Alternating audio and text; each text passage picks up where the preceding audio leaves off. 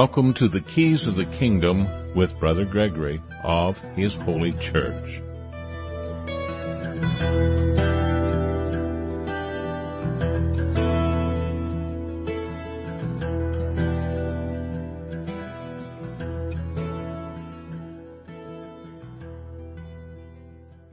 Welcome to Keys of the Kingdom. I'm Brother Gregory, and again, we're going to be talking about the Kingdom of God. So, we did 23 this morning of Matthew 23, and uh, we got all the way through that. Of course, there are a number of things that I can share with you uh, that I did not talk a, a, lot about in Matthew 23. One is that, you know, I actually, over on the side panel, I numbered the woes so that there are actually eight woes.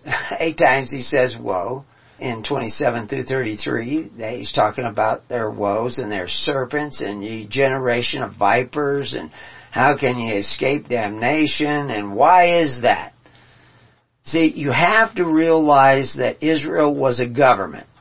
Just like any other government all over the world, it was a government. But it wasn't exactly like every other government. There was some peculiar differences.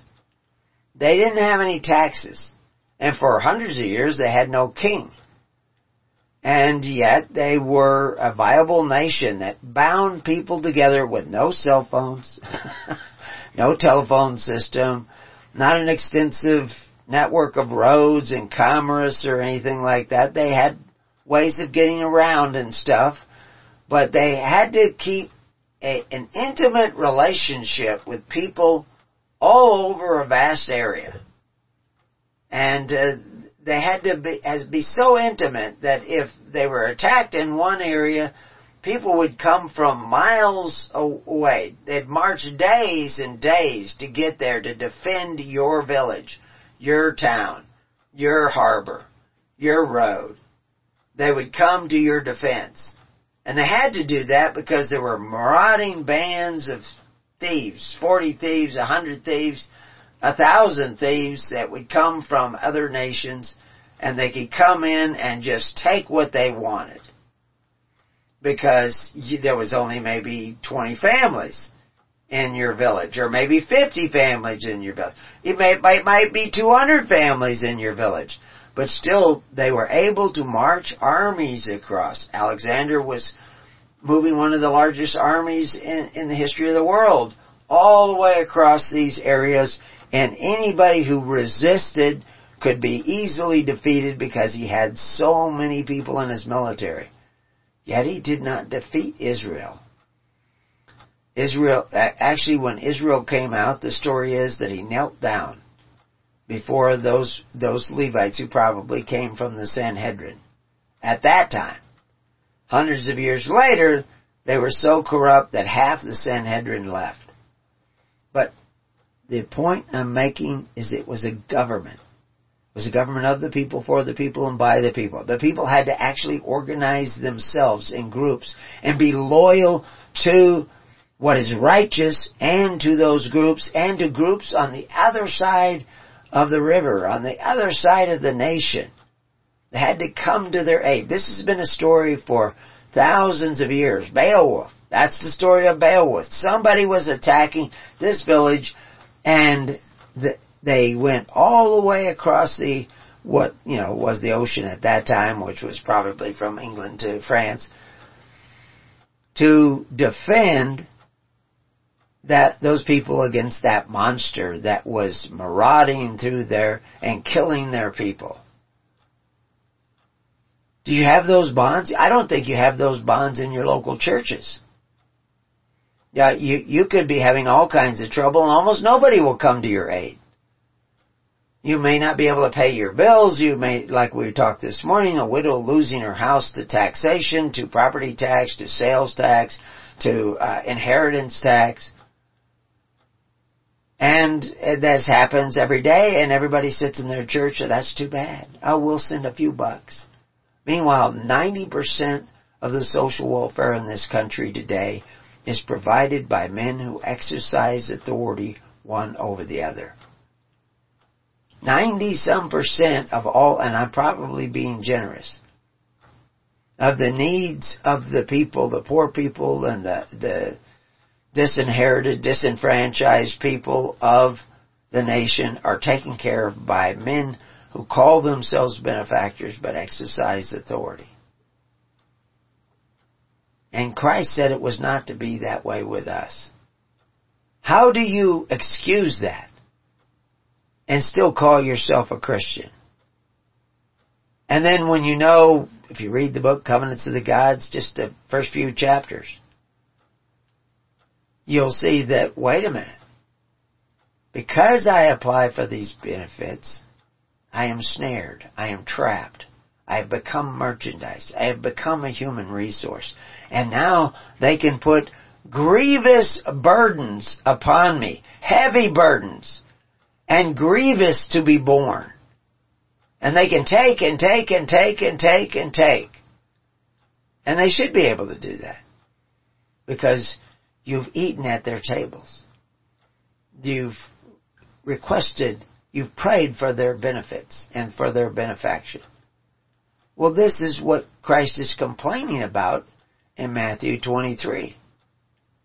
They, they bind heavy burdens. How do they do that? They get you to apply. And now if you're going to apply, somebody's got to keep a record of that applying. Somebody's got to write down, you applied for benefits. So therefore now you have an obligation to pay in. And that obligation may not be a lot at first, but then it may grow over time. Wasn't probably a lot when Herod got people to sign up. But now that they were signed up, for generations now, now he could exact larger fees, larger taxes. And who was deciding that? The Sanhedrin. Putting these grievous burdens upon the people to be borne. And Jesus says, no, it's not supposed to be that way. And of course, if you went with our study on Exodus, you know it's not that way. If you went on our study of all the prophets, it was not that way. As a matter of fact, when they strayed from that way of living by faith, open charity, free will offerings, they went into bondage. They were divided. They were conquered. Bad things happened. And Jesus is saying that we have to do it. Those guys who sit in the seat of Moses, and I mentioned scribes.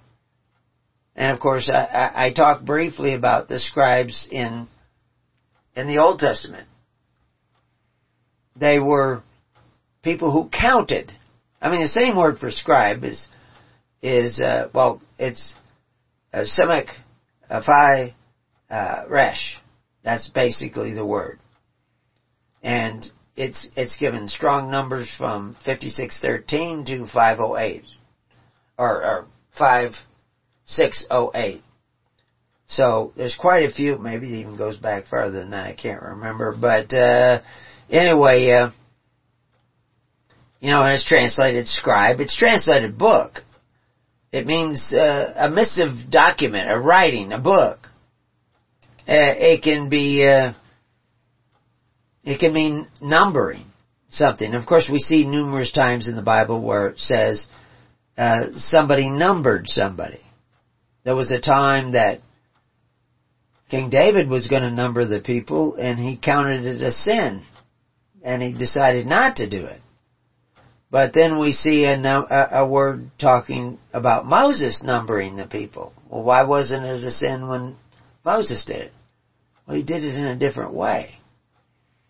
You see, the original scribes, they took accounting. I have to, you know, when you, when you go places with your kids, we had six kids, so we go to place, I counted to six.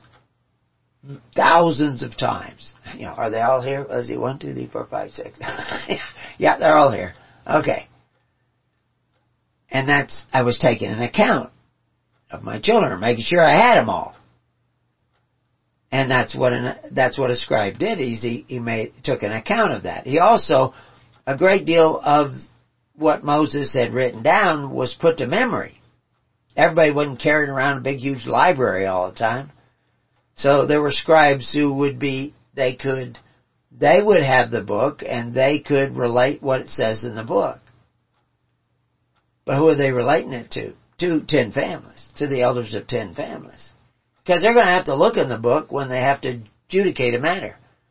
Because all those judgments of Moses are the precedent that they're going to look at when they're, you know, somebody dug a pit and somebody fell in it, who's responsible?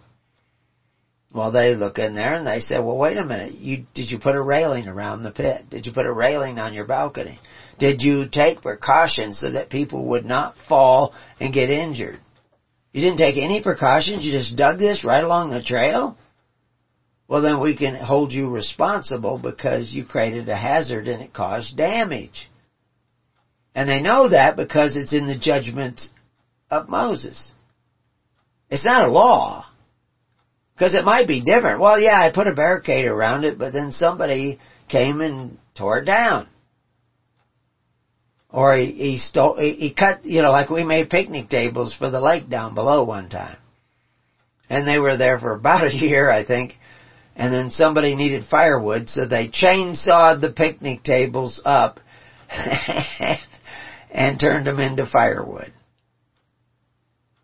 Well, I, you know, if our picnic tables were railings around the dock, and somebody sawed them up, and we didn't know they sawed them up, we took precautions, but somebody else, now they're responsible. And when you look at the judgments of Moses, you can say, oh yeah, well wait a minute, it's not a, it's not a statute they said, well, there was no railing. Well, we have evidence there was a railing and then somebody took it down. What if the guy who chainsawed up the railing got drunk and fell off the dock? If I'm responsible for that? no, no. They weren't laws. The statutes of Moses aren't laws. He's not trying to rule over you by making all kinds of rules and laws and create burdens for you. He's telling you how to operate as a just and free society, which is why in Matthew 23, Jesus gets down to, it would have been better if you attended to the weightier matters of law, judgment, mercy, and faith. Because it was a government of laws. But the laws were written by God, and they're supposed to be written in your heart. The judgments were written by Moses the ten statements of the Ten Commandments were telling you the basic principles. And Jesus told you all those Ten Commandments are contained in the two commandments of loving God, who is the creator of life, a giver of life, a forgiver and giver, and to love your neighbor as yourself. All the other commandments, if you do those two, you will do the others. People say, oh, well, the law's been done away with. We don't have to do that. Does it mean you don't have to love your neighbor anymore? Does it mean you don't have to love God anymore? No, of course not. So if we catch you coveting your neighbor's goods through men who exercise authority one over the other that you have made contracts with by signing up for their benefits, for their wages of unrighteousness, for their dainties, for their snare and their trap, to eat at their table at the expense of your neighbor, we know you're not a Christian. Oh, you said, oh, well, you say, Lord, Lord, no. Yeah, you say it with your lips, but with every other part of your body, you are denying Christ. Because you're not taking care of your neighbor. You don't love your neighbor. You love your governments. Well, some of you don't even like your governments. But you love your benefits. And, and Jesus is saying, you know, you're, you're a generation of vipers. Why? Because vipers bite. And you bite. And your Corban is a covetous practice, and it makes the Word of God to none effect. And so your prayers and your phylacteries, they don't mean anything. That God can't even hear them. Because you won't hear the cries of the widows and orphans that are robbed daily by your system of taxation. Now taxes aren't bad, but your system is full of leaven. And if you go read the side panel, there's on on that page 23, you'll see articles to the leaven, articles to breeches, articles to garments, and you'll know why you don't have the wedding garments you're going to need. Okay, so we're going to get through 24. We're going to try to get all the way through it, and then we'll see if we can take any calls. The first heading is Jesus foretells the destruction of the temple at Jerusalem. Or was it the temple at Jerusalem? Well, the temple was at Jerusalem. Well, the temple of Herod was at Jerusalem, but Jesus was the temple of the Holy Spirit, and he was also at Jerusalem. So what destruction is he going to talk about? Or maybe, this is the way allegories go, he's going to talk about both. And Jesus went out and departed from the temple, and his disciples came to him for to show him the buildings of the temple. Now they're outside, so they're looking at them from outside. And Jesus said unto them, See you not all these things? Verily I say unto you, there shall not be left here a stone upon another that shall not be thrown down. So the stone upon another is actually, it says a stone upon a stone. And it's a particular word there that they, they, they put in the text that is stone, does mean stone, stone. It can, you know, in conjunction with other words, it could be a stumbling stone. But about 50 times it's translated just stone. And, and some people say it's a metaphor for Christ because it's not just a, a petre, a rock, a pebble. It's an actual stone. And usually a stone for building. And it's lithos it is, is the word that you see in the text. And it actually says lithos uh, epi lithon. A stone upon a stone.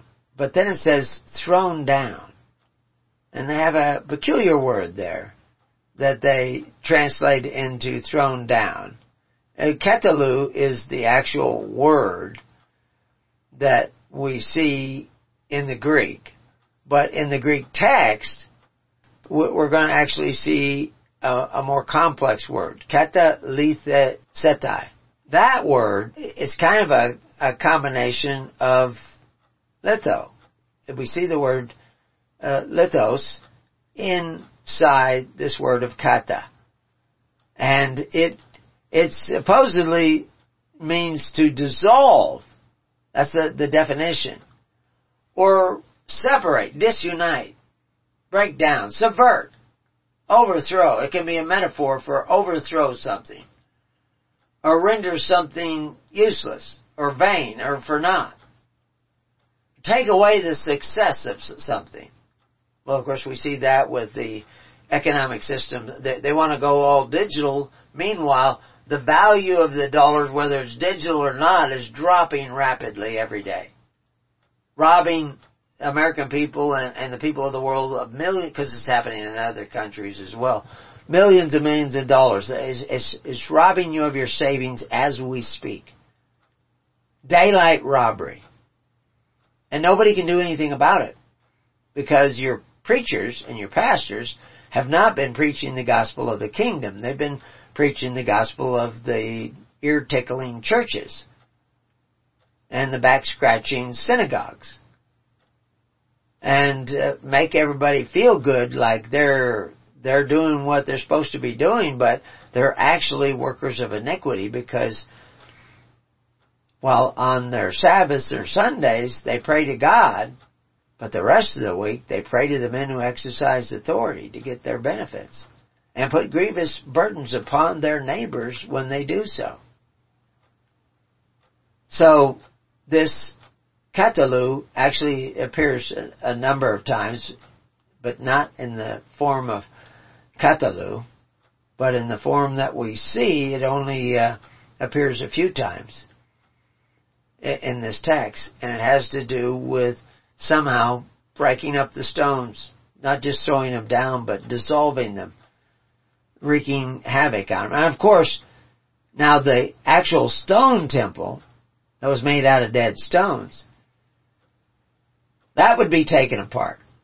When it, when they burned it, the fires were so hot, hot that the gold and the gold and the, you know, the cloth and the, and the gold relief and, and, and leaf that was on the decorations and stuff all melted. And it melted down in between the rocks and so the Romans had to literally move the rocks to get it to go. and so wherever that gold seeped down through the rocks, they, they took stone off the, uh, off of stone. But I don't believe that that's really what Jesus is talking about. That's true. And he knew that that was going to happen. But he's trying to give you a deeper message. Because what the Pharisees had done is they had built their temple of stones upon stones. See, originally the temple was just a tabernacle. Sewed by all the people, put together by all the people. It wasn't stone upon stone. It wasn't a hierarchy. It was a system of voluntarily everybody doing their share to build this tabernacle. But really what they were building was a network of charity. Because all those sheep weren't just getting burned up, they were providing food for the needy of society when they fell on hard times. And this created loyalty in the people that, you know, that when I, you know, broke my leg and I couldn't work for almost a year, my family would have starved except for the Levites made sure because of the offerings of the people there were food on my table. And as soon as I could get back on my feet, I wanted to pay it back with my own offerings. And, and they built a nation and they bound it together with that type of charity. You don't have that anymore. I, I, I don't need my neighbors. You don't need your neighbors. You may not even know who all your neighbors are. And, and you're, you're not going to be able to call upon them because they would think, well, why don't you just go to the government? It's got all the money. that, there was no welfare in early America, and that's what made America great. That's what ended slavery. That's what kept us safe from invasion. You don't have that anymore. You, you don't have a network of faith, hope, and charity. You got men who rule over you and can control almost every aspect of your life. In, a blink of an eye, they could take every bit of your savings away. You think, well, I've got a bunch of stuff up in my cabin up in the woods. They can take that away too. Just like Pharaoh came to take everything away from the Israelites. They can come and take everything away from you. But of course now if you're really following Jesus, you're really doing what He's saying, He'll be there for you. But if you're not doing what He's saying, when you cry out, He may not hear you. You see the problem? Because almost nobody's doing what He's saying. We've had lots of people come and listen. And Jesus had lots of people that came and listened. But many of them fell away. And that's why he remarks to his apostles, you are the ones that stayed with me. And, and he was raising the dead. But then if you if you do that kind of thing, then people who believe you just believe by signs and wonders. They don't believe because they believe in love. They don't, they don't believe, they don't come together because they believe in taking care of one another. They don't even go to church to see what they can do for their neighbor. They usually go to church to see what their neighbor can do for them. Or their pastor can do for them, make them feel good. I like that church, it makes me feel good. I love his sermons, it gives me quite a charge. And, you know, or maybe I love his sermons because my wife loves his sermon and that Got to keep the wife happy. But if you need anything, you don't go to church anymore. We used to in America, but we don't go to church anymore. Verse 3 And as he sat upon the Mount of Olives, the disciples came unto him privately.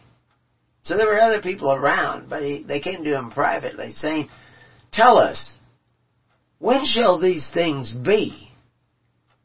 And what shall be the sign of thy coming and of the end of the world?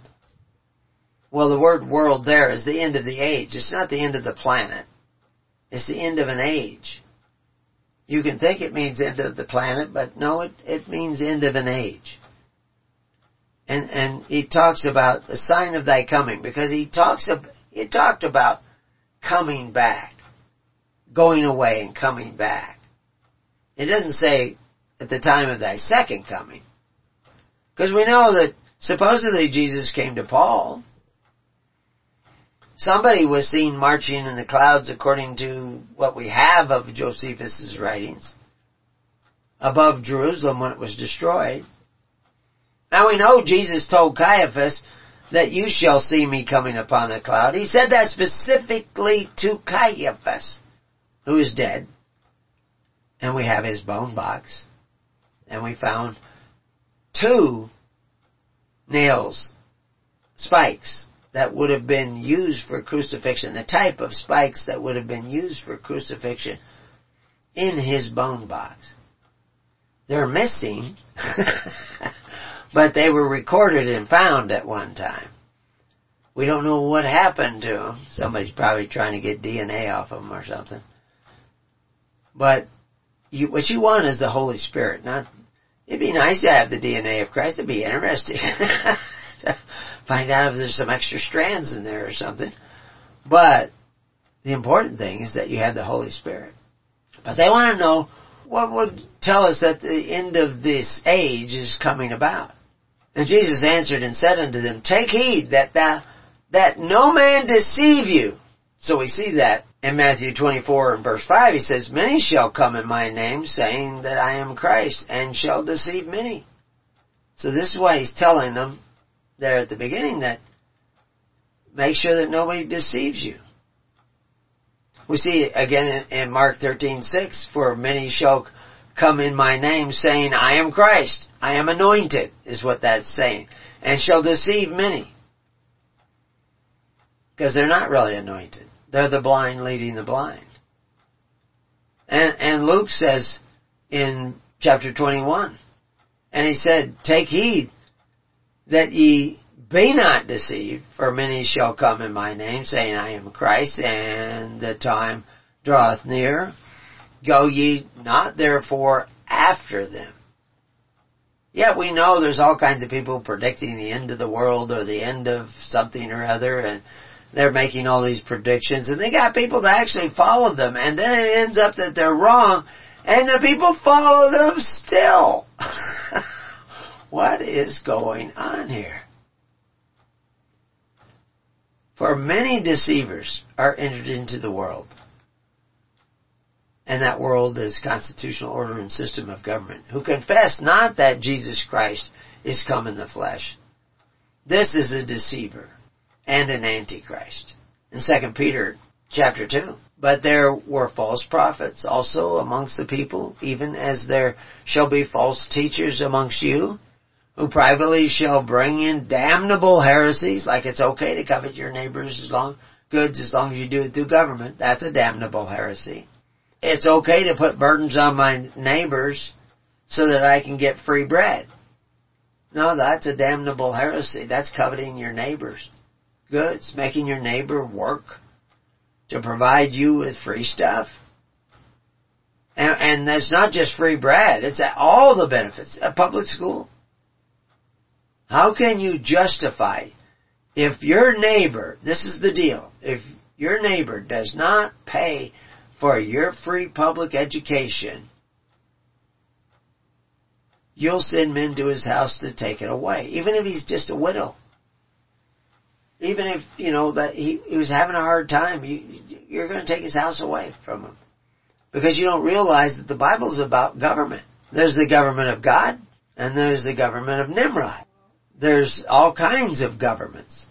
You got the wrong one, and you have need of repentance. So, as he said, so we see that word again, damnable heresies. Privately shall bring in damnable heresies, even de- denying the Lord that bought them, and bring upon themselves swift destruction. It may not seem swift. I mean, you started, well, you started back when you started taxing your neighbors so that you can have free education. Why didn't you just take donations? You had free land. There was land set aside for public education. That's what they did in early America. The, the militia built the schools. And they got to know each other. And they got to depend on. They knew who was reliable. They learned about each other by building all the schools together.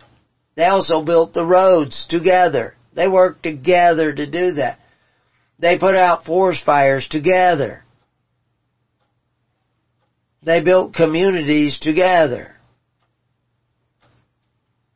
That's one of the things that's praised by uh, Alexis Tocqueville in early America. They wanted to build a harbor. They wanted to build a canal. They wanted to build a road. They got together and they put up the money and they did it. They did not tax everybody on their street or in their city or in their state and say, if you don't pay into what we want to build, we're going to take your house away. We're going to take your property away. Now, I'm not saying it's not legal. I'm just saying it's not righteous. Christ said it wasn't righteous. Christ said that kind of stuff makes the Word of God to none effect. But your blind guides say, no, that's okay. That's okay. We can do that. We can covet our, we can drive our whole nation into poverty. We can curse our children with a debt. We won't have to pay it back. Our children will have to pay. Of course, they'll be in bondage. They won't just pay 20% of their labor to the government. They'll pay 30, 40, 50% of their labor to the government. They'll never own anything. Well, I'll have to add, I don't think they'll be happy. You've cursed your children with your covetous practice. Of course, Peter said you would. And through covetous shall they with feigned words make merchandise of you. Those judgments now of a long time lingereth not, and their damnation slumbereth not. You can read it yourself, 2 Peter chapter 2. It's right there. And if you read it on Preparing You, you'll probably find links to other articles that will tell you the same thing. so, we're up here looking at, uh, so he's telling us that for many shall come in my name saying, I am the Christ, I am anointed, and shall deceive many. That's already happened. That's not coming. That's already happened. You, the preachers that are in there who are not attending to the weightier matters, they're not taking care of the widows and orphans, they're not taking care of the needy of your society, they're not teaching you to live by faith, hope, and charity, they're teaching you to go to the fathers of the earth, which we talked about in chapter 23. And then Jesus says, And ye shall hear of wars and rumors of wars. See that ye be not troubled. For all these things must come to pass, but the end is not yet. The end is not yet. That's a different word for end. It's not the same that we saw up there in verse 3. For nations shall arise against nations, as people shall arise against people. Kingdoms against kingdom. That's governments against governments. And there shall be famines and pestilence and earthquakes in diverse places. All these are the beginning of sorrows. And of course, all those things were going on before the destruction of Jerusalem. But what Christ is telling them is going to happen on many different levels and at many different times because it's the principles of creation. So there's going to be more earthquakes in diverse places and more pestilence and more famines and more kingdoms against kingdoms. All these are the beginning of sorrows.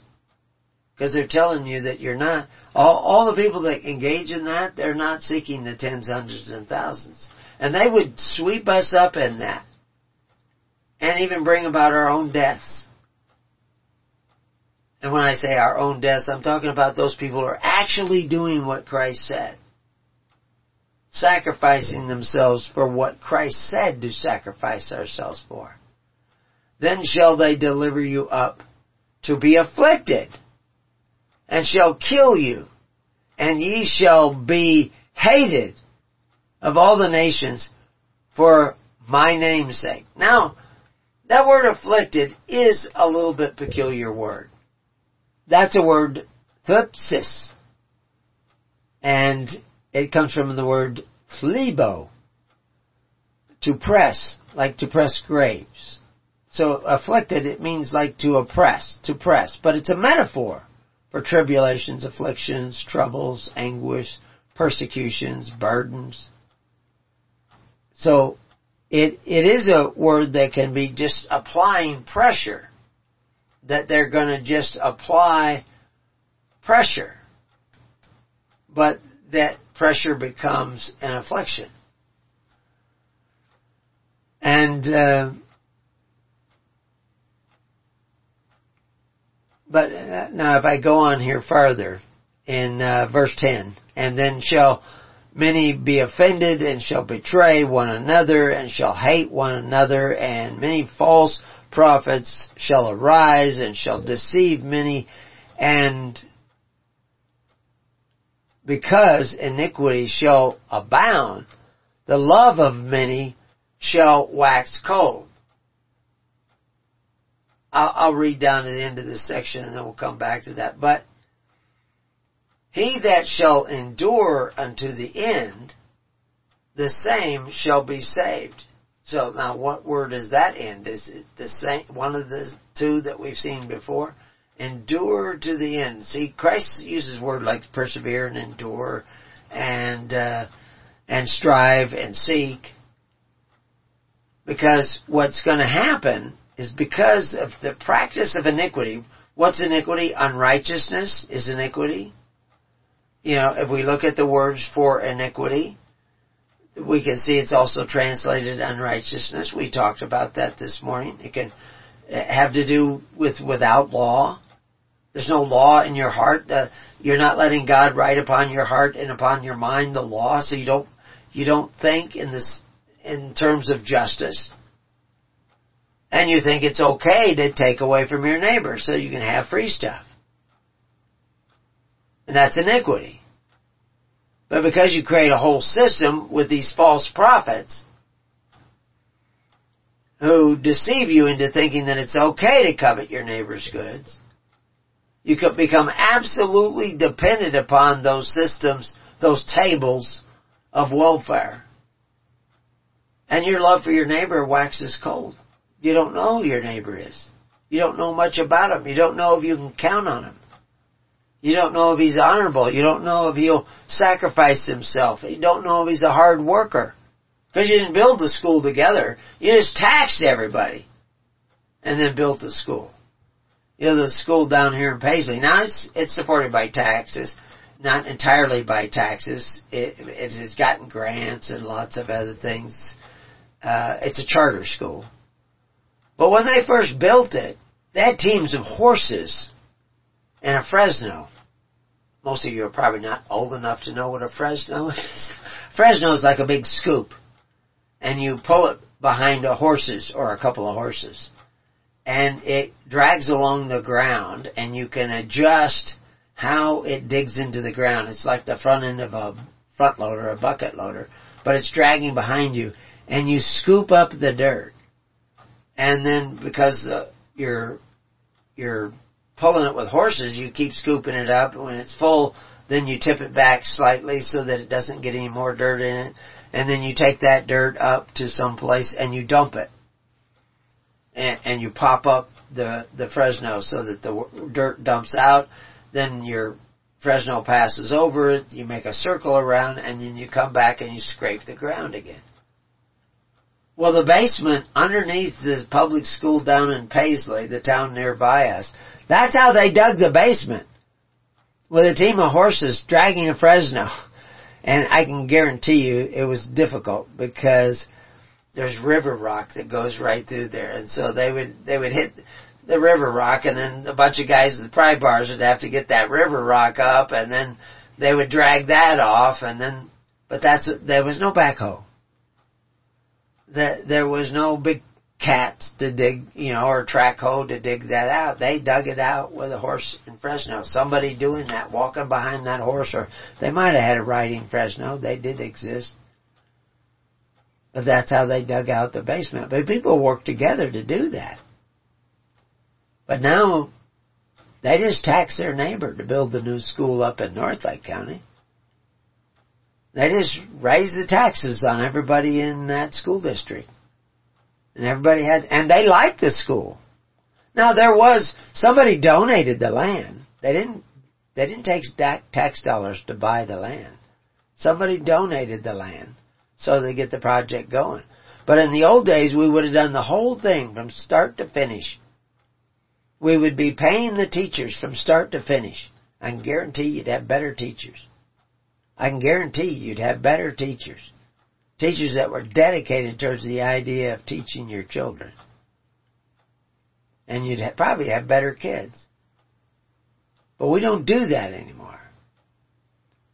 We covet our neighbor's goods and we force our neighbor. And so the what, uh, the love that we would have produced by doing that together, the camaraderie that we would have produced in our community, the loyalties that we would have produced in our community, they've waxed cold.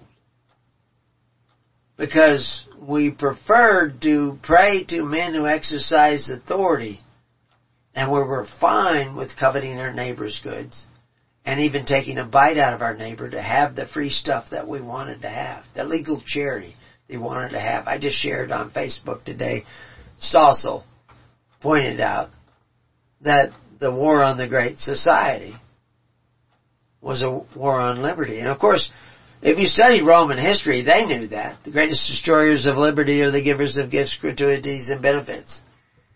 That if the people become accustomed to living at the expense of others and depending for their livelihood on the property of others, they will degenerate until they engage in systems of force and violence to take away from their neighbor, to force the contributions of their neighbor. This will make the word of God to none effect, but everybody thinks that's okay.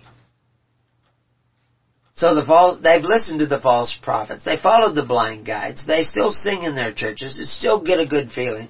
And then I, I come along. I'm afraid I'm going to offend somebody. But I'll do it. But now it says in verse 14, And this gospel of the kingdom shall be preached in all the world. And it's not the word for constitutional order and system of government. It's not the word for age. But it's oikoumene, which has to do with inhabited places. For a witness unto all nations, and then shall the end come.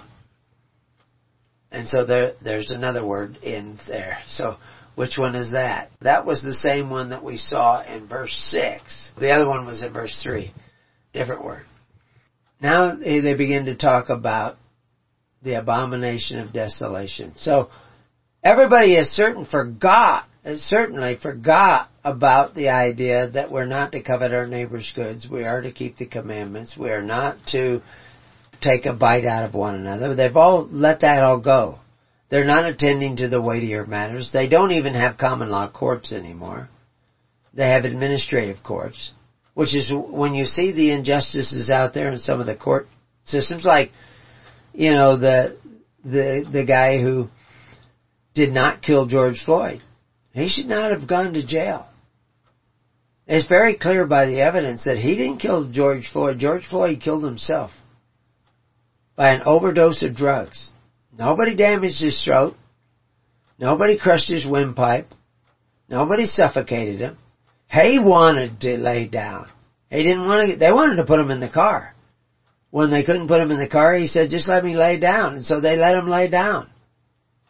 You can see that the weight of the man is not on the guy's neck. There was no bruising in the guy's neck. If you think you saw that, you're projecting your own truth into what you were looking at. And people did that. And, and the juries were such cowards. They were afraid that if we don't find them guilty, we could be in trouble. Someday, one of those jurors will start to, maybe they've already done it, I just haven't seen it, they will start to admit, we were afraid. We couldn't let him go. So they convicted an innocent man to go to jail where he got stabbed over 20 times His heart stopped. Because they were afraid to let an innocent man go free. Because they were afraid of the rioters. They were afraid of the mob. When did that happen? When did we ever see that where an innocent man was punished? Well, that's Jesus Christ. Well, I don't want to make a make Christ out of the guy, but that's that's what they did.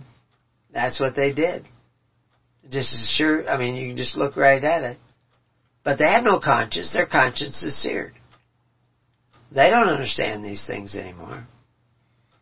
But this is why the abomination of desolation is going to come upon them. They're not going to get away with it. Nobody gets away with anything. When ye therefore shall see the abomination of desolation, spoken of by Daniel the prophet, standing in the holy place, whoso readeth, let him understand.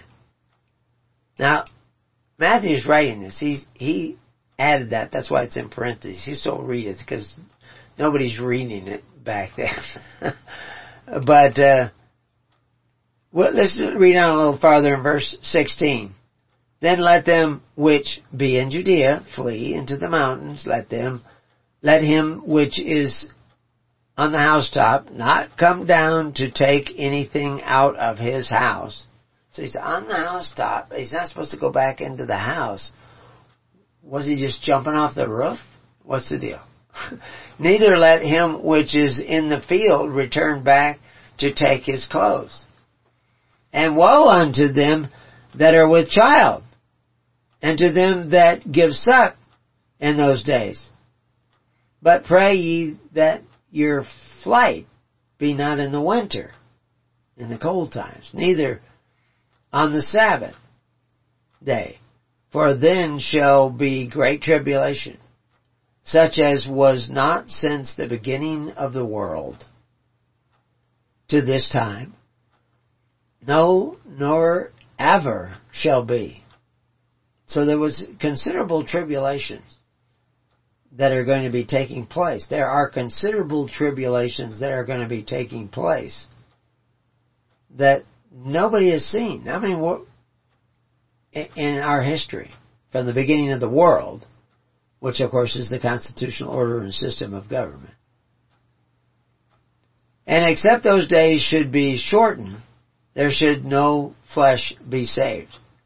But for the elect's sake, those days shall be shortened. Then if any man shall say unto you, Lo, here is Christ, or there, believe it not.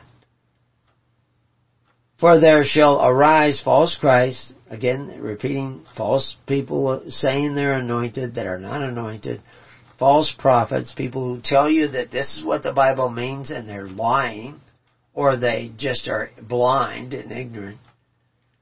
And shall show great signs and wonders. They'll do all kinds of stuff, build big, huge cathedrals and big, huge churches.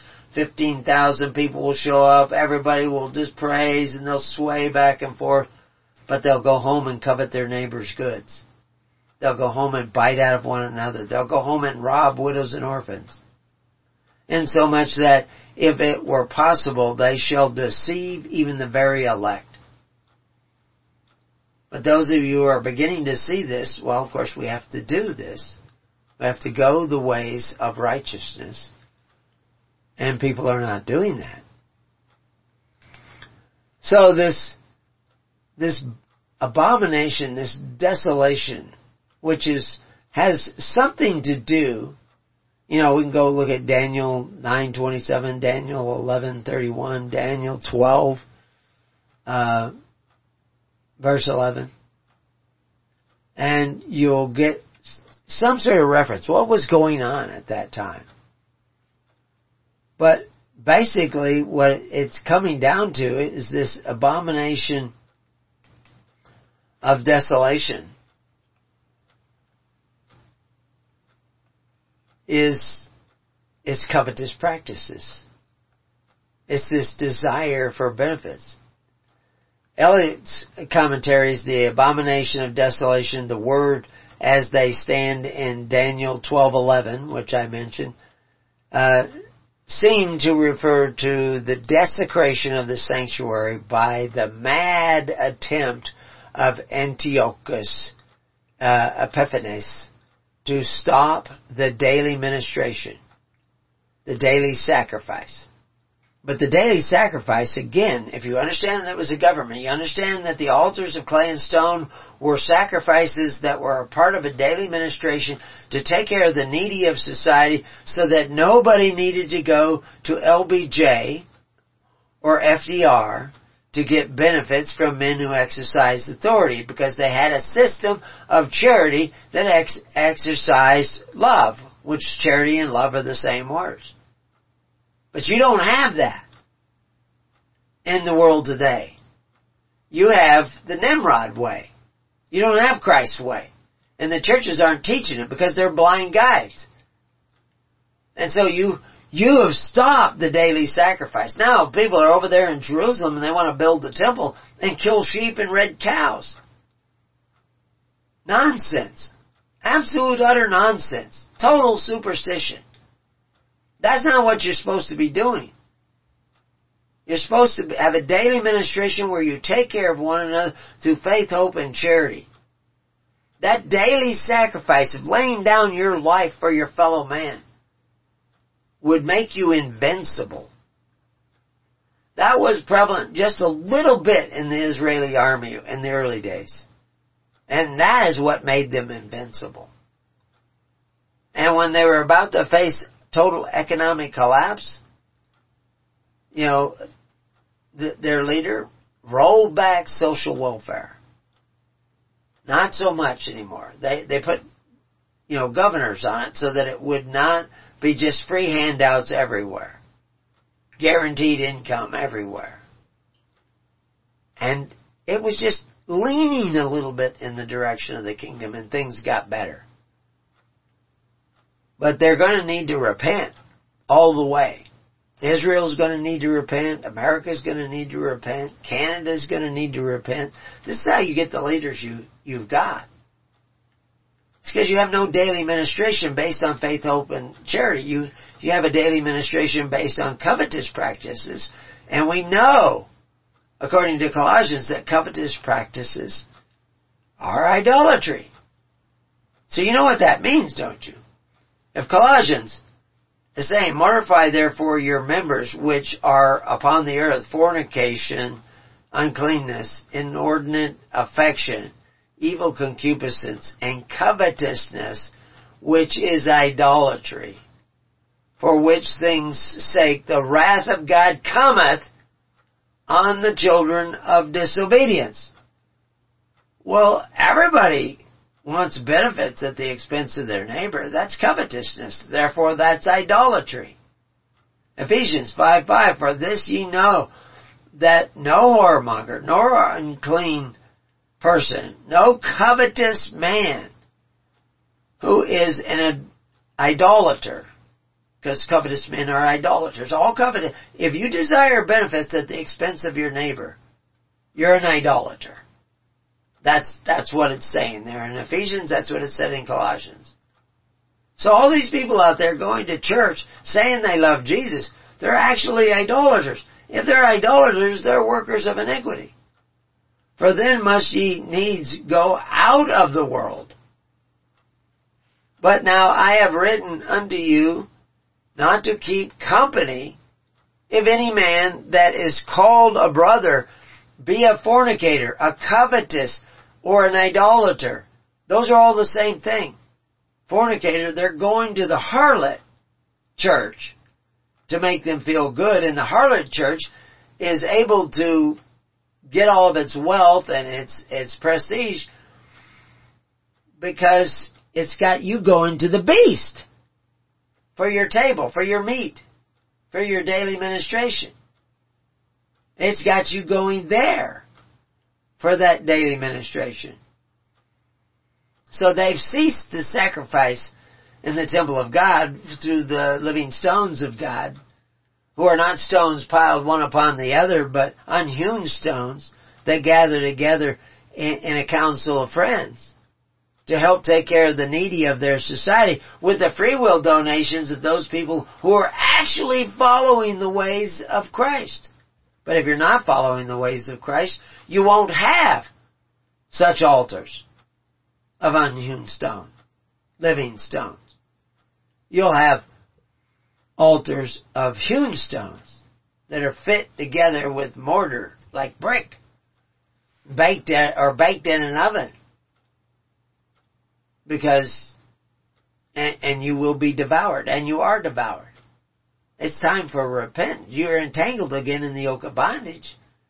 There is no two ways about that. You're, you're back in the bondage of Egypt again. There are grievous burdens coming on you, but you, you're, you're not willing to see it. Now, some of you feel it already, and maybe that pain will help you see what I'm talking about. Maybe, but ultimately it's the Holy Spirit. You're not going to get this without the Holy Spirit opening up your eyes to see it. The modern church doesn't want to see it. They don't want to practice pure religion. If you say, well, now you, if you want to be a church established by Christ, you have to take care of all the social welfare of all the people in your congregation through faith, hope, and charity alone. That's what you have to do. That's practicing pure religion. Oh, you don't want to do that? You want to pray to the fathers of the earth, the men who exercise authority. You want to be an idolater. And, and, and be this abomination of desolation in place of a system of faith, hope, and charity. You want to put a, a system of force and fear and fealty. You see, that's why destruction is coming upon you. And then he goes into comments about, uh, believe not. Behold, I have told you before. Wherefore, if they shall say unto you, Behold, he is in the desert. Go, not forth. Behold, he is in the secret chambers. Believeth it not. For as the lightning cometh out of the east and shineth even unto the west, so shall the coming of the Son of Man be. For wheresoever the carcass is, there will the eagles be gathered together. Now that could mean two different things, because that word carcass there can mean a dead body, wherever the dead body is, and the eagles could be vultures just based on the language. The eagles will get, the vultures will gather where there is a dead body. But what about the Son of Man? And it, it uses this word that we see there for lightning. It, that word doesn't always mean, it can mean lightning, but I can tell you this, lightning doesn't come out of the east. But when the sun comes up, the rays of light come from the east. And this is what they're describing is that the, that the Son of Man comes like the morning when the sun comes up and, and things start getting light before you see the sun. And, you know, maybe you'll see some light on the mountaintops. And then uh, the, the light of the sun will come down and eventually when it gets down to where you're at, you'll see the light. And, and so I, I really think that the lightning there is a misplaced translation or metaphor. So the carcasses could be where the body of Christ is. There are also the eagles, and we think of eagles as, you know, these great noble, like the bald eagle and all this kind of stuff. Maybe it means that. But maybe it means that the vultures will gather with the dead people and eat them up. But you want to look for the light of the Son of Man. And, you know, I've started a page on the Son of Man because it, it shows up so many times in the Bible. It's not always just in reference to Jesus Christ. So what does that Son of Man mean? Well, we're going to keep going through this. Uh, well, at verse 29 because it talks about the coming of the Son of Man, but I won't get into details of it but it's often not what people think. But in verse 29, immediately after the tribulation of those days shall the sun be darkened, and the moon shall not give her light, and the stars shall fall from heaven, and the powers of the heavens shall be shaken. The powers of the heavens shall be shaken, and we won't see any light from the moon, or the sun, or the stars. Well, that could be cloud cover. But something serious. Remember, he said tribulation like we've never seen before. Now, are we coming up on, on the second coming? I don't know about numbers. It doesn't say second coming in the Bible, and I'm not going to fill that in. But we can definitely see that something's coming. And, uh, and I'm not going to get into all the details of that. I think it's more important to start listening to God so that God is writing upon your heart and upon your mind and that you whatever is coming when it gets here, you are not found wanting, but you are found doing what the Father said, what Jesus told us to do, what the Holy Spirit is probably telling you to do now. But I can't make this happen for you. You have to gather together and start making it happen yourselves, because the kingdom of God is about organizing yourselves in the way of righteousness. And then shall appear the sign of the Son of Man in the heaven, and then shall all the tribes of the earth mourn, and they shall see the Son of Man coming in the clouds of heaven with power and great glory. And he shall send his angels with a great sound of a trumpet, and they shall gather together his elect from the four winds, from one end of heaven to the other. Preterists will tell you this already happened. It happened at the fall of Jerusalem. And that many people were gathered up and taken away from that destructive moment in time.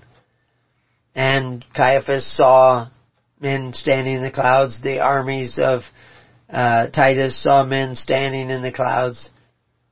And that this all took place. And they say it's all done. It's all done away with. I I don't think so. I, I think it it may have happened that way. I can't guarantee. I mean, I can read you the accounts of people who said they saw men standing in the clouds that date way back to that time. They may be accurate, they may not be accurate. Well, I know that Caiaphas was told directly by Jesus that he would see this, and we've seen Caiaphas's bone box, so Caiaphas is dead. He talks about men tarrying until I come. So that may have all taken place. But nowhere does it talk about a second coming. So therefore it doesn't, again, these events happen over and over again because the law of God is already written down in creation itself. So if we're doing the same thing that the Pharisees were doing, the same thing that the Romans were doing with their free bread and circuses. And we're still engaging in covetous practices, you know, where people might have to pay 20% of their labor into the government. The same thing that happened back then is going to happen to us. And since we pay a lot more than 20% in, and I'm not against paying that in. If you owe it, pay it. What I'm against is that you're not seeking the kingdom of God and His righteousness. You're not creating the alternative system. You're, you're not really hearing the gospel is about a government of God, which takes unselfish people, not just people who want to get out of the system, but people who want to get into the system of Christ, into the ways of Christ. They don't want to be lawless. They want to live according to the law of God. And so he tells us this is what we're going to have to do. And, and that he talks about sending his angels. We're not going to get into that. And sounding a trumpet. We're not going to get into that. But if there was a trumpet at the fall of Jerusalem, and it says there was, and that if there was, not in the Bible, because the Bible is supposedly written before that, although you can look at Revelations, it's not really clear Revelations looks like it was, Revelation looks like it was written by more than one person. If you just look at the text. And like it was written more than one time. And people say, well, why didn't it talk about the fall of Jerusalem? Well, maybe somebody, you know, the guy who wrote it may have still been alive at the fall of Jerusalem. And it may have been more than one guy who wrote it. We don't know. It's difficult to tell. It's, I mean, people say it was John, but we can look at the epistles and we can look at the book of Revelation and there's something not the same guy. right? so, and, I'm not taking anything away from the Bible. I'm just not going to add extra conclusions to it. So anyway, we'll find out that. Maybe we'll all live long enough to find out together what that verse is all about. But now we're going to go into verse 32. 32. Now learn a parable of the fig tree. When now we know one story of, of the tree that who had no fruit and all the leaves just withered away and they were gone because they weren't bearing any fruit. But this is a different lesson. Now learn the parable of the fig tree when his branches is yet tender and putteth forth leaves, ye know that summer is nigh. So likewise, just likewise, ye when ye shall see all these things, know that it is near, even at the doors. Verily I say unto you, this generation shall not pass till all these things be fulfilled. Again, that sounds like the preterist, this generation. Or does he mean the generation that has seen all these things? Yet, we saw all those things back then. We're another generation, but the law is still the same. The, what you really want to do is be on the side of what Christ said to do. You don't, when he talks about generation here, you don't want to be a generation of vipers, taking a bite out of one another. Verily I say unto you, this generation shall not pass till all these things be fulfilled. Heaven and earth shall pass away, but my words shall not pass away. Verse 36. But of that day and our, and hour knoweth no man. That day and hour knoweth no man. When all this is going to take place. Or has already taken place. Or going to take place again. Again, the principles of creation continue to play out time and time again. When they talk about foreshadow of events and stuff like that, yeah, and, and we're going to see where Matthew takes us right down that road. That nobody knows the day and the hour. No man knows. No, not the angels of heaven, but my Father only. Verse 37. But as the days of Noah were, so shall it also the coming of the Son of Man be. For as in the days that were before the flood, they were eating and drinking, marrying and giving in marriage, until the day that Noah entered into the ark, and knew not until the flood came and took them all away. So shall also the coming of the Son of Man be. Now again, I said that it's very important to understand who the Son of Man is, and I've only just started a page to try to explain that.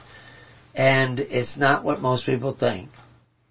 They think, you know, Jesus was the Son of Man. Well, Ezekiel was the Son of Man. Mean, it's all over the Old Testament, Son of Man. So, who is the Son of Man? What is it really representing? We're all sons of Adam. I'm a son of a man, you're a son of a man, if you're a son. It means something more. But he goes on and talking about they, they didn't know. until that day. Most people didn't know. Somebody might know. No one knew. But most people will not know. But right now we're talking about this really basic idea of living by faith, hope, and charity or force, fear, and fealty. Basic idea. This is the choice. But there is another choice. Eat of the tree of the knowledge of good and evil. All the, you know, well-polished theologians who tell you, no, all you have to do is say the magic words and, you know, come to my church and tithe occasionally and, and you'll be saved. Accept Jesus into your heart as your personal Savior. You can keep on sinning. That's okay. You can listen to that. But you probably won't see much more beyond that. Or you can actually repent and start doing what Christ said. And then the whole world will start opening up to you. Then shall two be in the field, and one shall be taken, and the other left.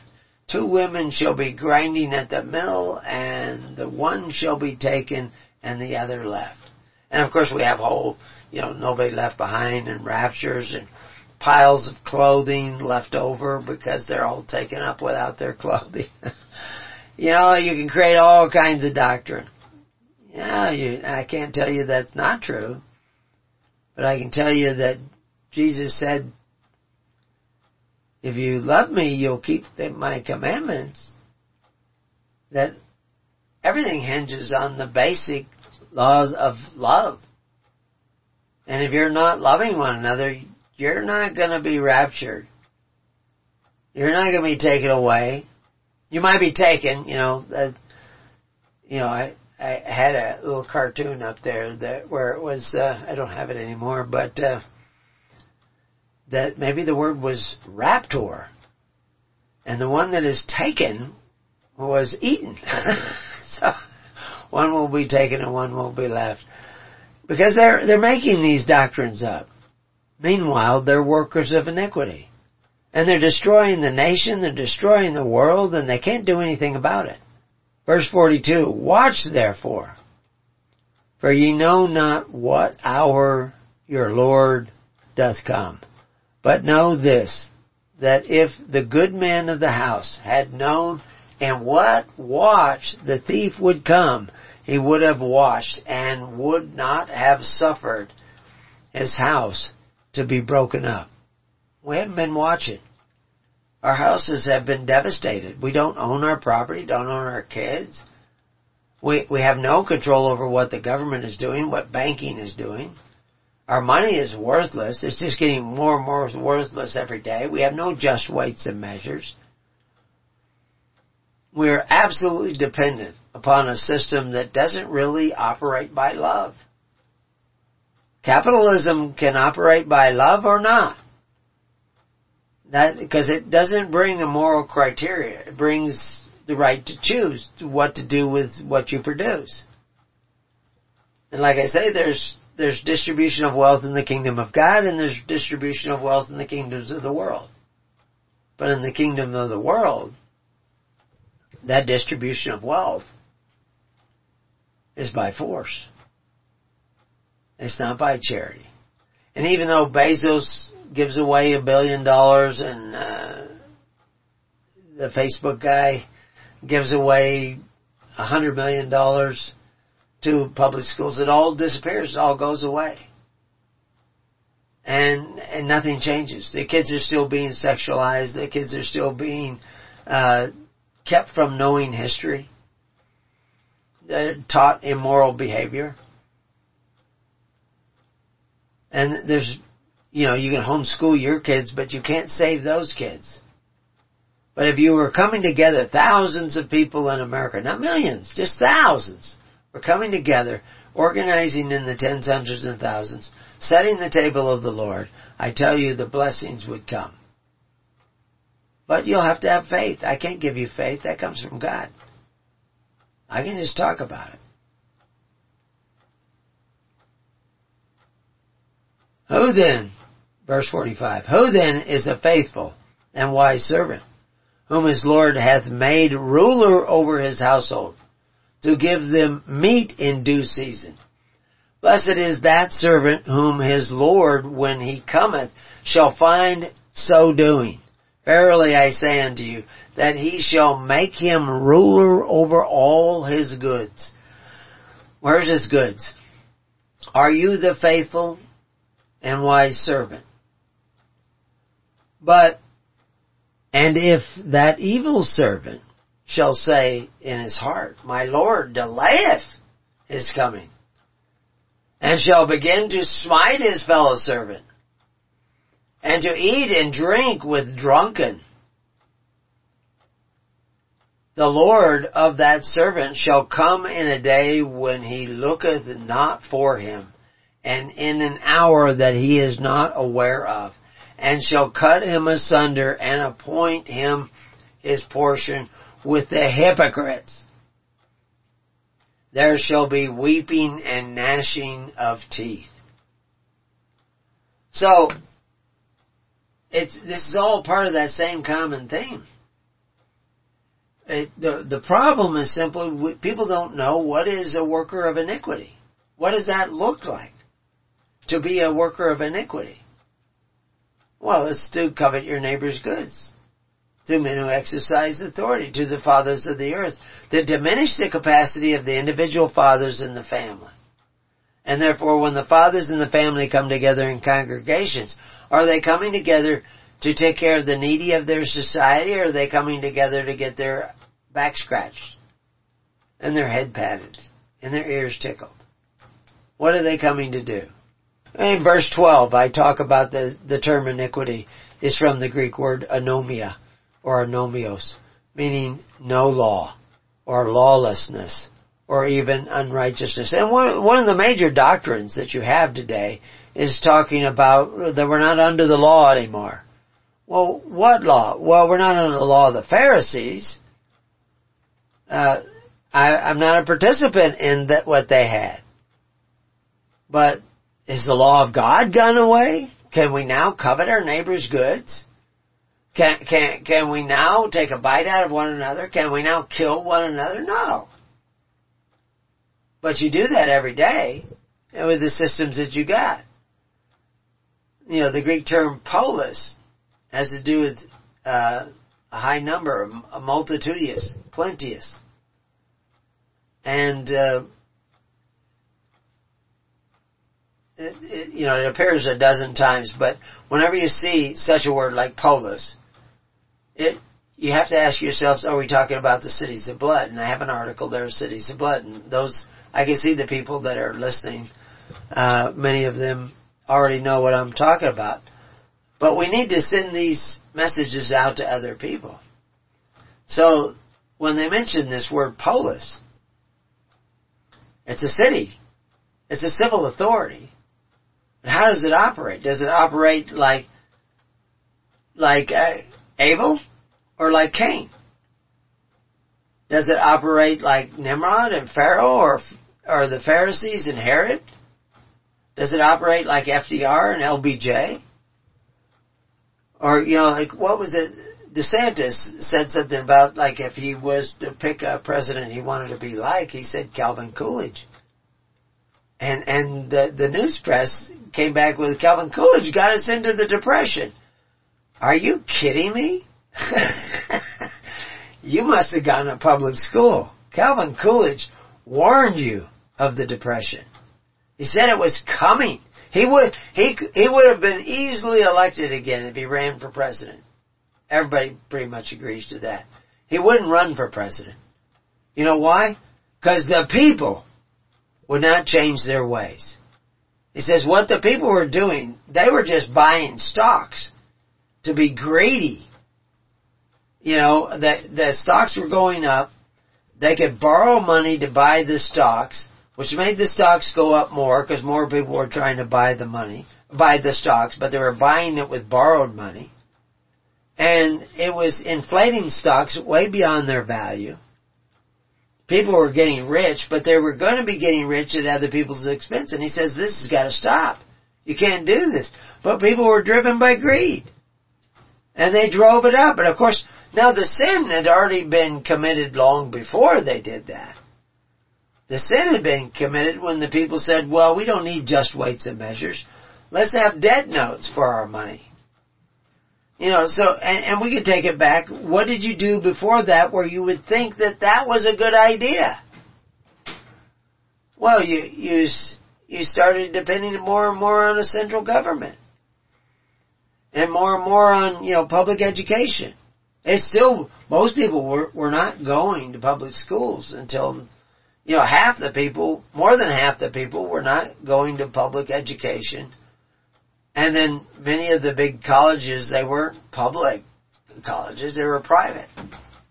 They were operated entirely by charity and to, uh, voluntary tuition. And it was working.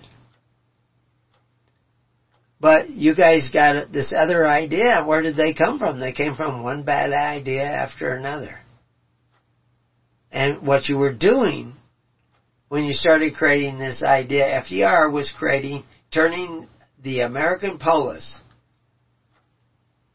into a city of blood, where we would take a bite out of one another in order to have our benefits. Just like Cain, just like Nimrod, just like Pharaoh, just like the Pharisees. They were making the Word of God to none effect. Now, he didn't do it all by himself. LBJ have articles on the page where you can go and read that. The more you learn these things and verse yourself in them, you can have discussions with other people.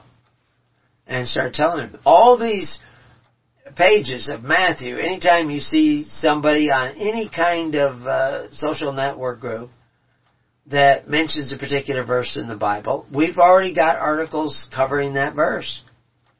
You know, not everyone, but we're, we're working on it putting 40, 50, 60 hours a week into that, plus running out and doing the other things. And hopefully you're out there sharing them. You know, like when John Stossel put that thing on Facebook about how charity is destroying the poor. Well, I shared that. And I don't think I put links yet on that particular one. Sometimes I do it the first time, sometimes I do it in the follow-up. But all of you should be doing that. Everybody should be sharing that.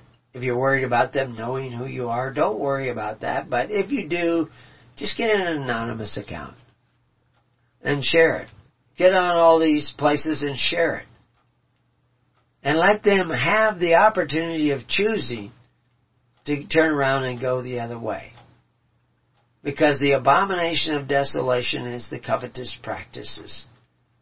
The ending of a daily ministration based on charity and the beginning of a daily ministration based on force.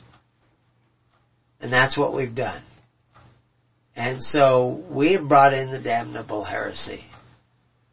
And it has made us incapable of dealing with the handwritten ordinances that are coming down upon us. We've made agreements with them, and the legal charity is eating away, it's rotting away. So we need to turn around and go the other way. Make sure you're on the network, and we'll announce uh, somehow that I'm sure they're going to send out where those uh, you can listen to the Slover Ed Slover podcast, and maybe even see the YouTube and uh, hopefully we'll get to doing this more and more. Uh, but it will, God knows when we'll have the time. But uh, I don't know how much time is left. The clock is ticking. We need to repent and start seeking the kingdom of God. No more excuses. No more people putting it off. Join the congregation physically as close to you as possible and then start sending out and sharing information on a day, every day. You'll make a choice. Do I send something here? Do I send something there? Don't hide your light under a bush, bushel basket. Put it out there. Put it out there. People need to hear this message. It's simple. But we can show you how to do this, but you have to walk the walk. Until then, Peace on your house, and may God be with you. God bless.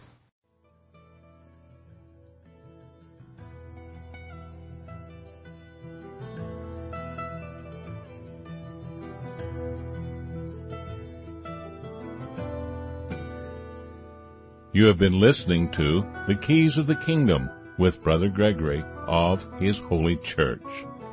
For more information on the educational ministry provided by His Holy Church and Brother Gregory, including services, counseling, lectures, books, and other audio materials, please write to His Church at Summer Lake, Box 10, Summer Lake, Oregon 97640. You can also find us on the web at www.hisholychurch.net.